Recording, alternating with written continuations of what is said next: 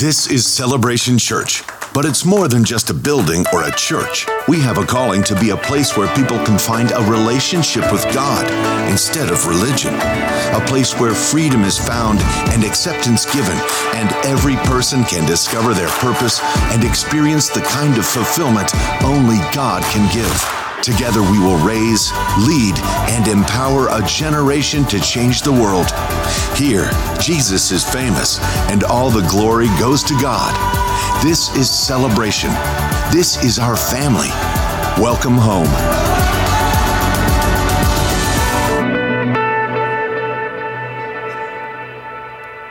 We want to welcome our campuses in Appleton and Stevens Point as they join us this morning as well.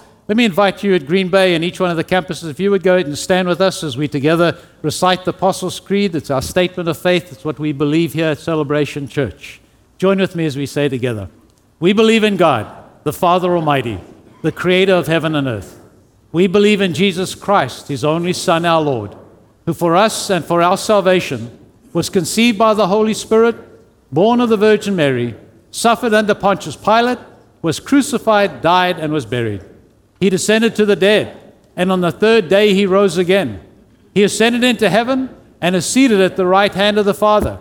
He will come again to judge the living and the dead, and his kingdom will have no end. We believe in the Holy Spirit, the holy Christian church, the fellowship of believers, the forgiveness of sins, the resurrection of the body, and the life everlasting. Amen. Thank you. You may be seated. Good morning, celebration and greetings from St. Thomas here in the Virgin Islands. Deanna and I have uh, been here to do an event and uh, taking a few extra days along with some others from the church, just chilling and having a good time for a few days, but we'll be coming home by Wednesday. This morning we have a special guest speaker, Pastor Steve Corona from Raleigh, North Carolina, is going to be speaking. Uh, Steve is a great friend of mine, longtime friend, very faithful guy. Uh, if you've ever read my book, Laugh Your Way to a Better Marriage, and of course I know all of you have read it, and you probably should all memorize it. But if you've ever read it, the first chapter is the infamous underwear story, as we hear an airplane taking off. taking off in the background. be able to see it? It's a float plane. There There he goes. is. I don't know if you can see it off in the distance. It's getting ready to take off. Yes. Anyway, the first chapter in my book is the infamous undies story. and, and it's with Pastor Steve and his wife Connie that that happened at. Uh, anyway, uh, he's been so kind to cover for me today. Uh, again, we'll be back uh, Wednesday. We'll be back for next Sunday. We'll be looking forward to sharing the message with you there at that time. In the meanwhile, would you please give a very warm Green Bay celebration welcome to Pastor Steve Corona. We'll see you next week. Good morning. Yeah, the underwear story is. Uh, you'd have to you'd have to read the book. I can't. It, but when it happened, he promised me he wouldn't tell it. he thought I meant verbally, so he puts it in chapter one of his book. Laughed your way to a better marriage. Thanks, Mark.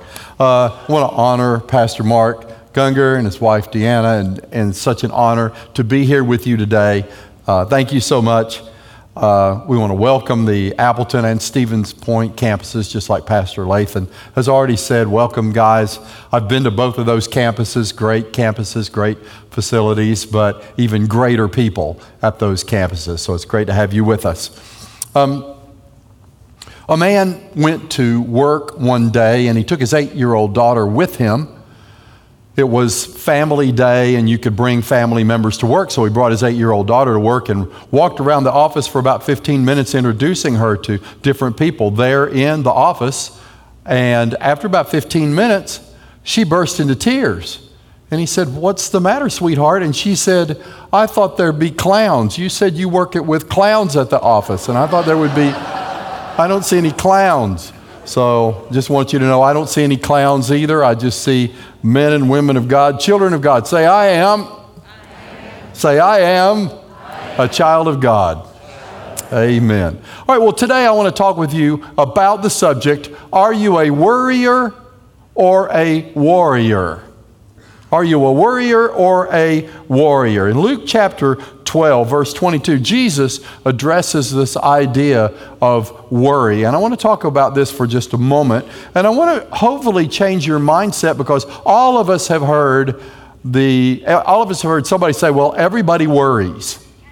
Everybody worries. Well, let's look at what Jesus said. Then he said to his disciples, Therefore I say to you, do not worry. Say, do not worry. Notice how quite a lot of people didn't want to say that.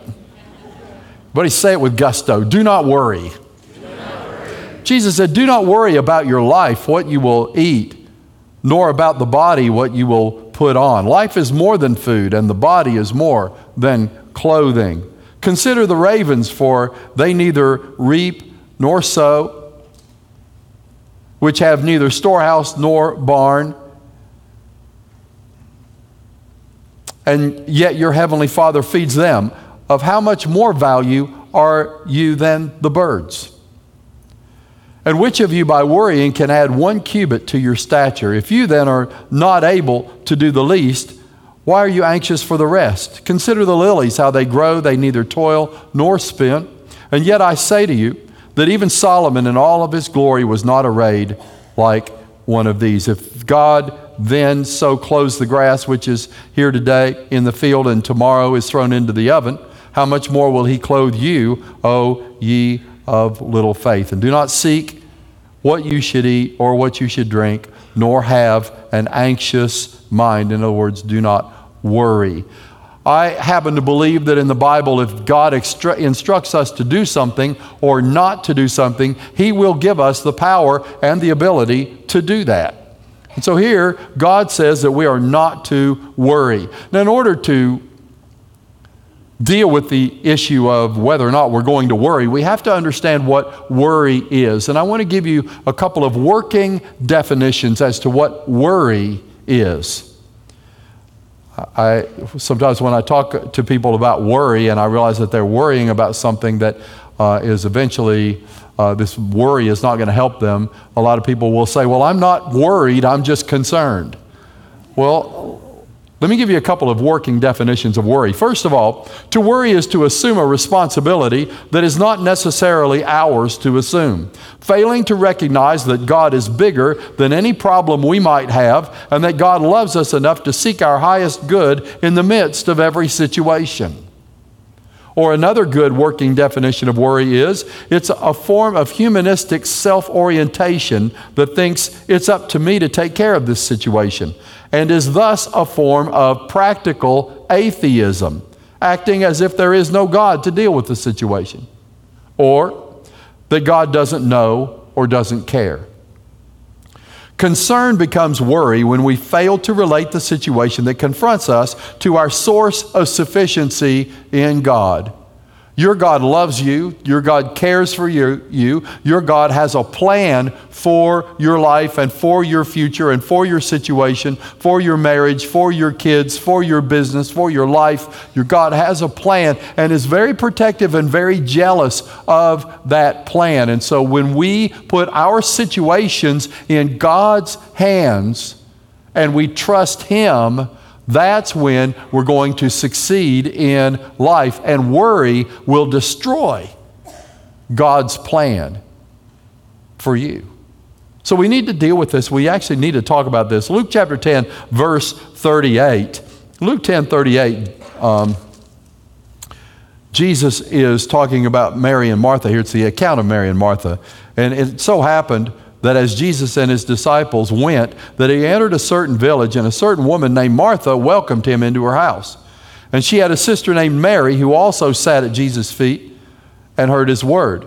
But Martha was distracted with much serving, and she approached Jesus and said, Lord, do you not care that my sister has left me to serve alone? Therefore, tell her to help me.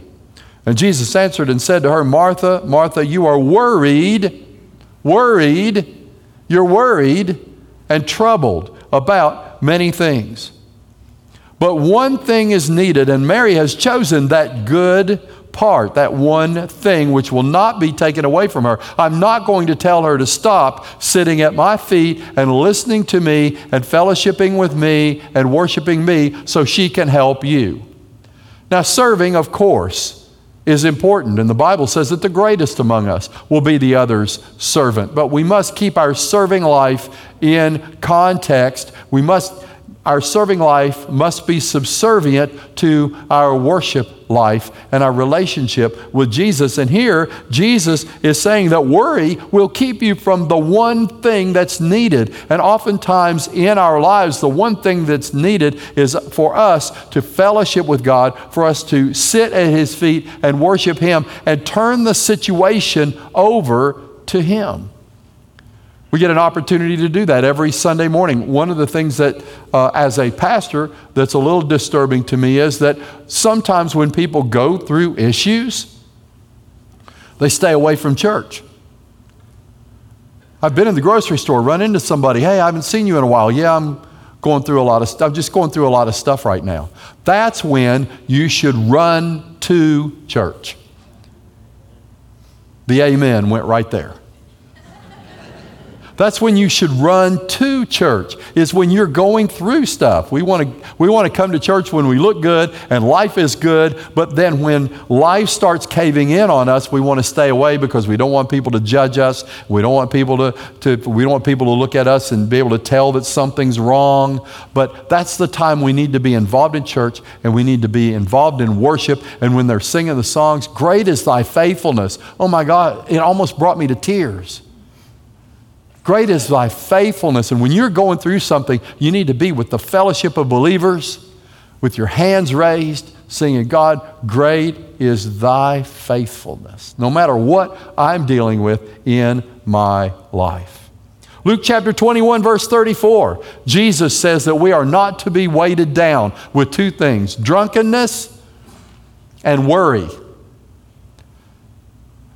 How many know that drunkenness is a sin?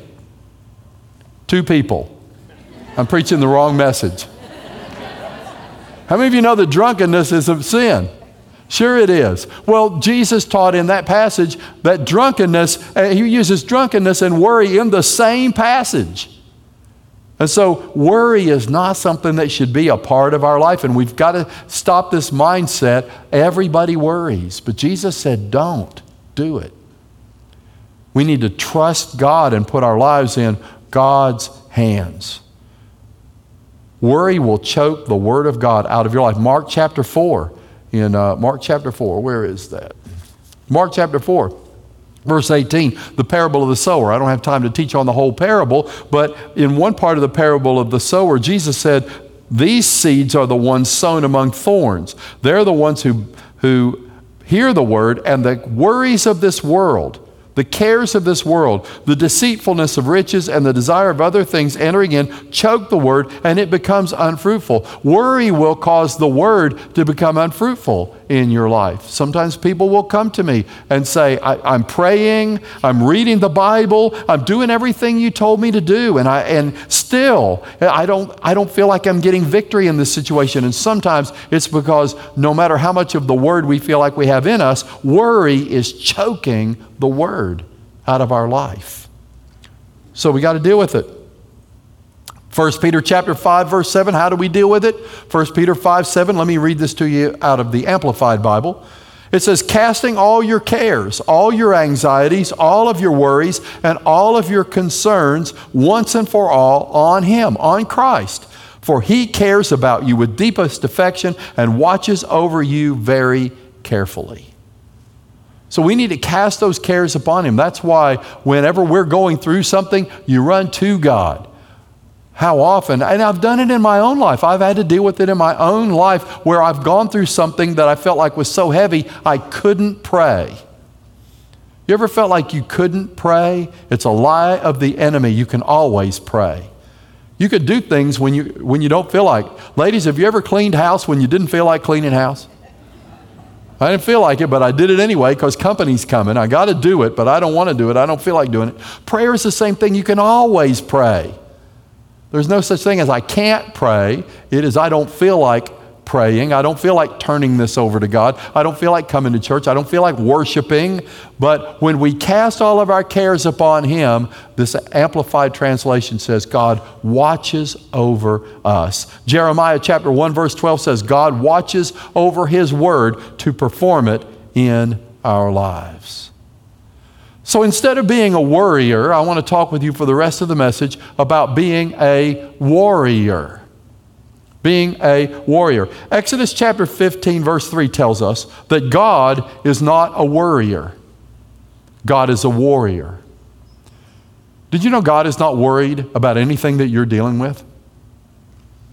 He's not up there wringing his hands, wondering how things are going to turn out in your life.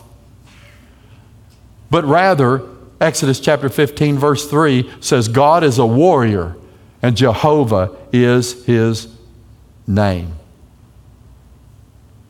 Being a warrior could, in many cases in our lives, be the opposite of being a warrior.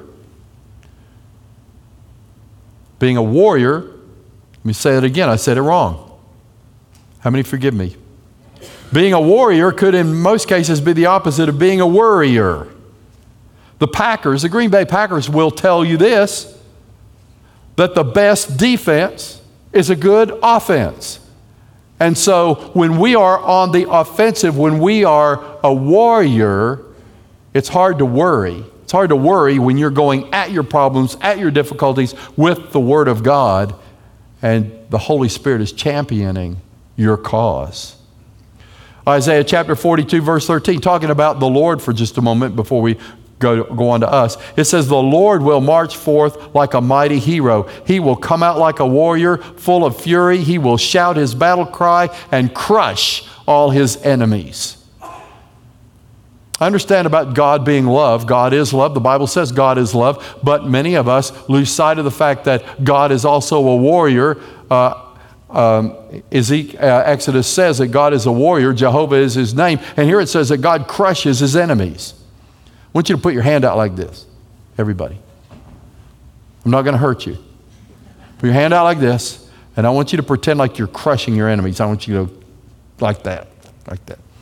Some of you are wimpy. You're going. the Bible says that God crushes his enemies. And his enemies are our enemies. Our enemies are his enemies. And he is, the Bible says that God is a warrior. I like Revelation chapter 19. Let's read that. Revelation chapter 19, verse 11, talks about the Lord Jesus coming back and bringing the armies of heaven. It says that Jesus is the God of the armies of heaven.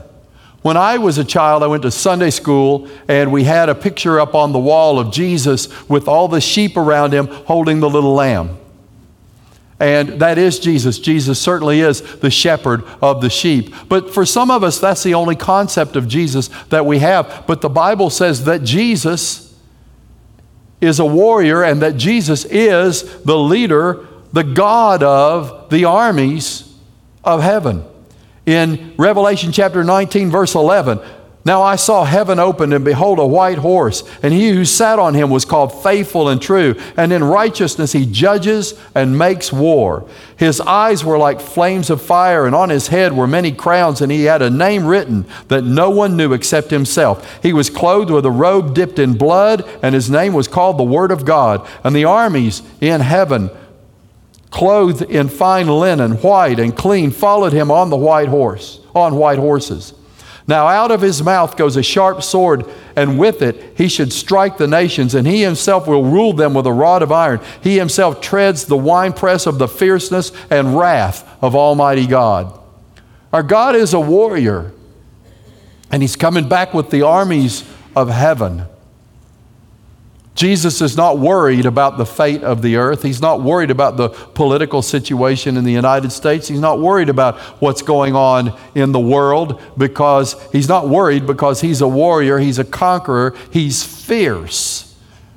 And a two edged sword, the Word of God, comes out of his mouth, the Bible says, to conquer the nations. Now, even though Jesus is coming back with the armies of heaven, it's interesting that Ephesians chapter 6 verse 10 talks about us being the first line of defense. Jesus is coming with the armies of heaven, but guess what? He has an army that's already here. And it's us. We are heaven's first line of defense on the earth, and we are warriors in the kingdom of God. Say, I am a warrior in the kingdom of God. Ephesians chapter 6 verse 10 says, "Finally, my brethren, be strong in the Lord and in the power of his might. Put on the whole armor of God that you may be able to stand against the tricks of the devil, for we do not wrestle against flesh and blood, but against principalities, powers, against the rulers of the darkness of this age, against spiritual hosts of wickedness in heavenly places." Therefore, take up the whole armor of God, that you may, may be able to withstand in the evil day, and having done all, that you may stand. The armies of heaven are coming, but we are already here. And verse 17 of this passage talks about the sword of the Spirit being the Word of God.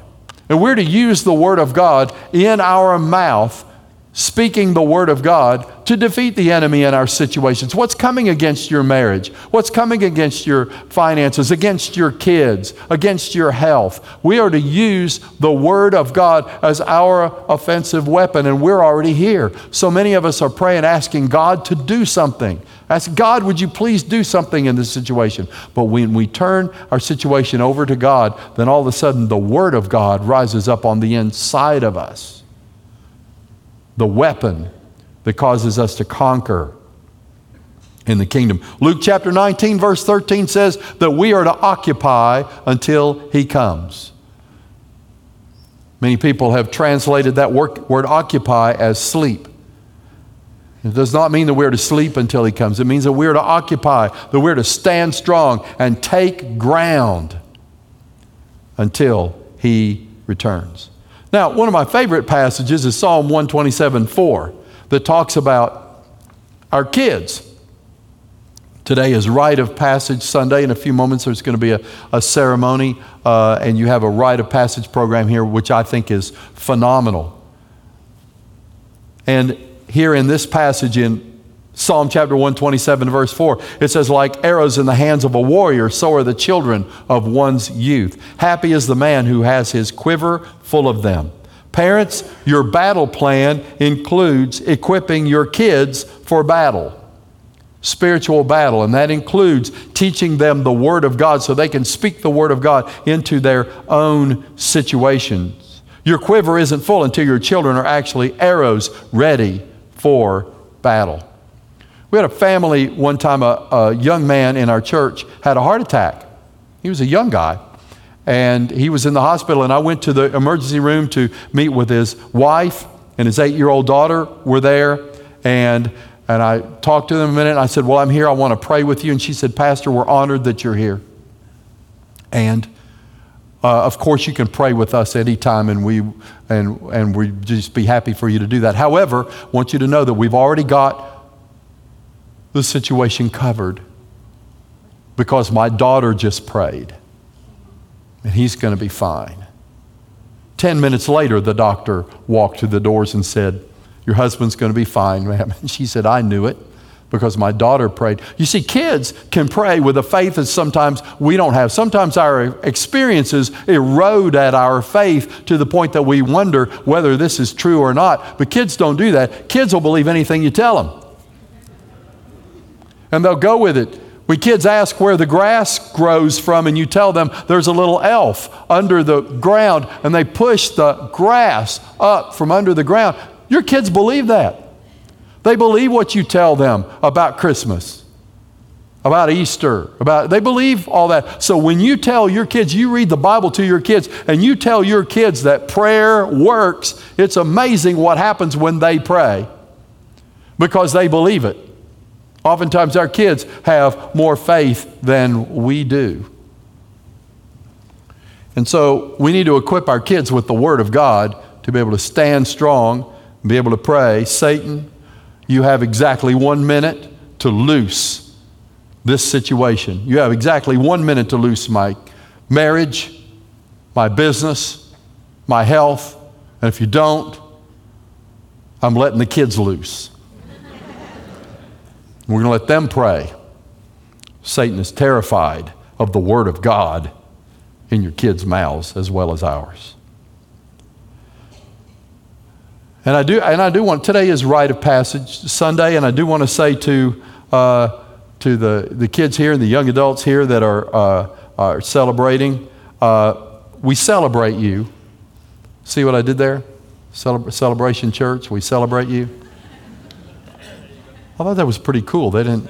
Apparently, everybody does that. Okay. All right. So we celebrate you, but also we recognize that you're much smarter than we are. You're not, now you need our experiences. It's not like because you're smart, you can just, you can go on through life without us. You need the experience, the life experience, and the wisdom of adults. But we also recognize that kids today, that you are so much smarter than we are. So, so don't fall for the trap that we fell for of being consumed by worry concerning the things of this life, but learn to trust God.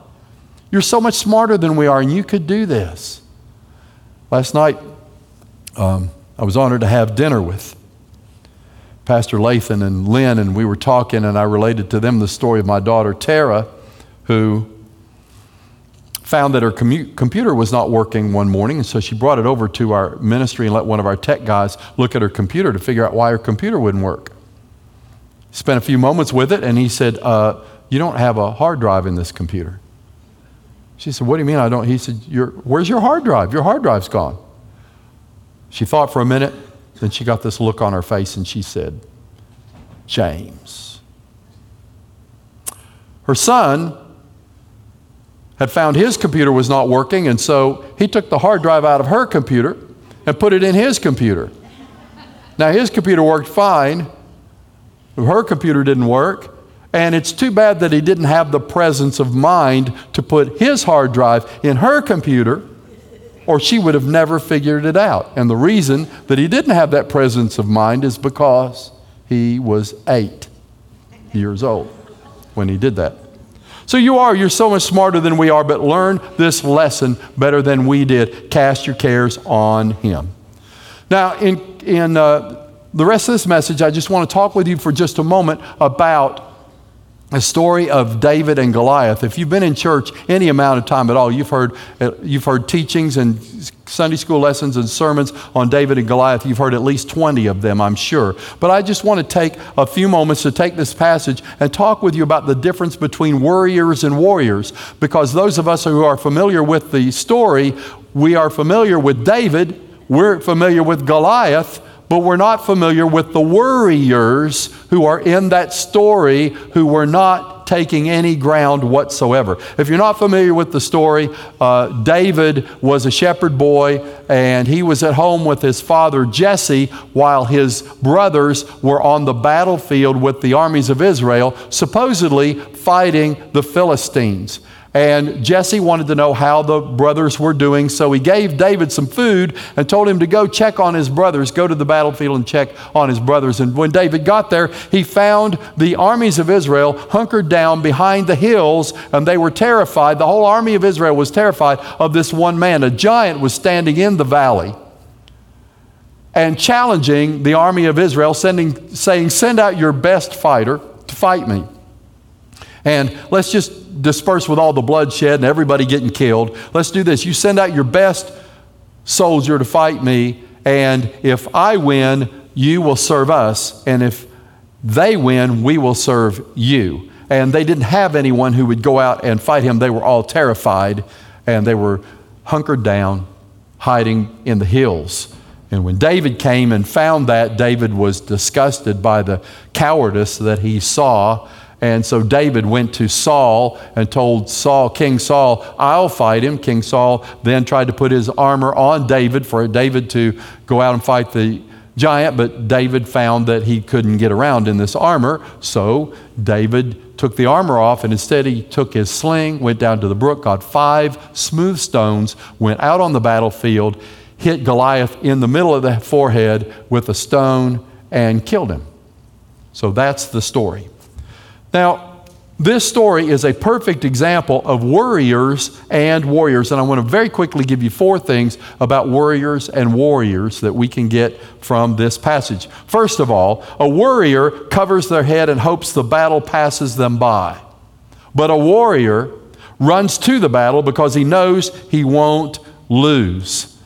This passage here in 1 Samuel chapter 17 says in verse 48 when the Philistines arose and came and drew near to meet David, that David hurried and ran toward the army to meet the Philistine. And as I've talked about before, as long as you are running into the battle, you don't have time to worry. Number two, a worrier puts his own safety above the mission, but a warrior believes that the mission believes in the mission and we give his life for it. In verse 46, it talks about how God, how David intends to give glory to God. David says, I will give the carcasses of the camp of the Philistines to the birds of the air and the wild beasts of the earth, that all the earth may know that there is a God in Israel. Then let all this assembly know that the Lord God does not save with sword and spear, for the battle is the Lord's. And so, the enemies that you're fighting, I want you to remember this the enemies that you're fighting that have attacked your marriage, attacked your kids, attacked your health, attacked your finances or your business, are the same enemies that everybody else is fighting. But when you conquer them, it inspires everyone else and gives everyone else hope and glorifies God. Oh, in verse 51, I, this is really interesting. All the Israelites are hiding in the hills, but then after David conquers Goliath, verse 51 says, Therefore David ran, stood over the Philistine, took his sword, drew it out of its sheath, and killed him, and cut off his head with Goliath's sword. When the Philistines saw the cha- their champion was dead, they fled, but the men of Israel and Judah arose and shouted and pursued the Philistines. It took one person to inspire the whole army to come out of hiding and fight. And it may be your story, it may be you conquering your enemy that inspires others then in your world to stand up and fight the giants that they face as well. Number three, a warrior has no confidence in his weapons, but a warrior knows that his weapons, if used correctly, have a devastating effect on the enemy. 2 Corinthians 10 14. 10:4 says that the weapons of our warfare are not carnal, but they're mighty through God to the pulling down of strongholds. Ephesians 6:17, the passage we just looked at says that the sword of the spirit is the word of God. And so we have confidence that the word works. We have confidence that as we stand on his word and speak his word, we have confidence that as we move forward in the word of God that reveals God's will, that we will be victorious in every situation. We have confidence in our weapons, the Word of God. And fourthly, lastly, a, war, a worrier sees the battle as a threat to their comfort. But a warrior sees the battle as their opportunity to advance and take ground. Let me ask you this what's on the other side of the battle that you're facing? What's on the other side? It's worth it.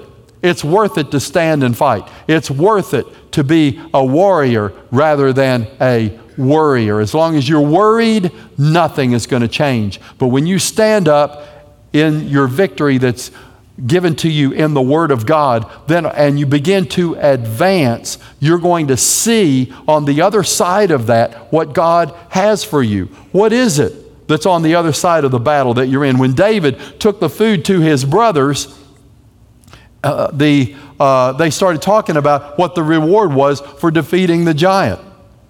You may have heard this before already, but the, the, uh, uh, David said, So, what, what does the person who defeats the giant get? Well, they get riches, they get to marry the king's daughter, and they get tax exemption for the rest of their life. And David asked the second time, What do you get for defeating the giant? You get riches, you get the king's daughter, and you get tax exemption for the rest of your life. And David said, I'm in. I can do that because David saw what was on the other side of the battle. Of course, we've already seen that David's main motivation was to glorify God. But after that, after seeing the enemy defeated and glorifying God, there was something in it for David. And I want to tell you that when you defeat the enemy, there's always something in it for you, even when God is glorified. Stop looking at the inconvenience and start looking at the reward. Every person that you see today with the blessing of God on their life fought to get there and fought to stay there and didn't give up. The key to not giving up in the heat of battle is to stop worrying and start being a warrior. Amen? Would you stand with me, please? Say this after me Heavenly Father, I thank you that you watch over me, you watch over my life, and you're concerned about every area of my life. I commit myself today to stop being a worrier and start being a warrior. To stand on the Word of God, to give it first place in my life, and to see your will and your plan come to pass. In Jesus' name, amen. Thank you so much, Pastor Latham. Thank you, sir.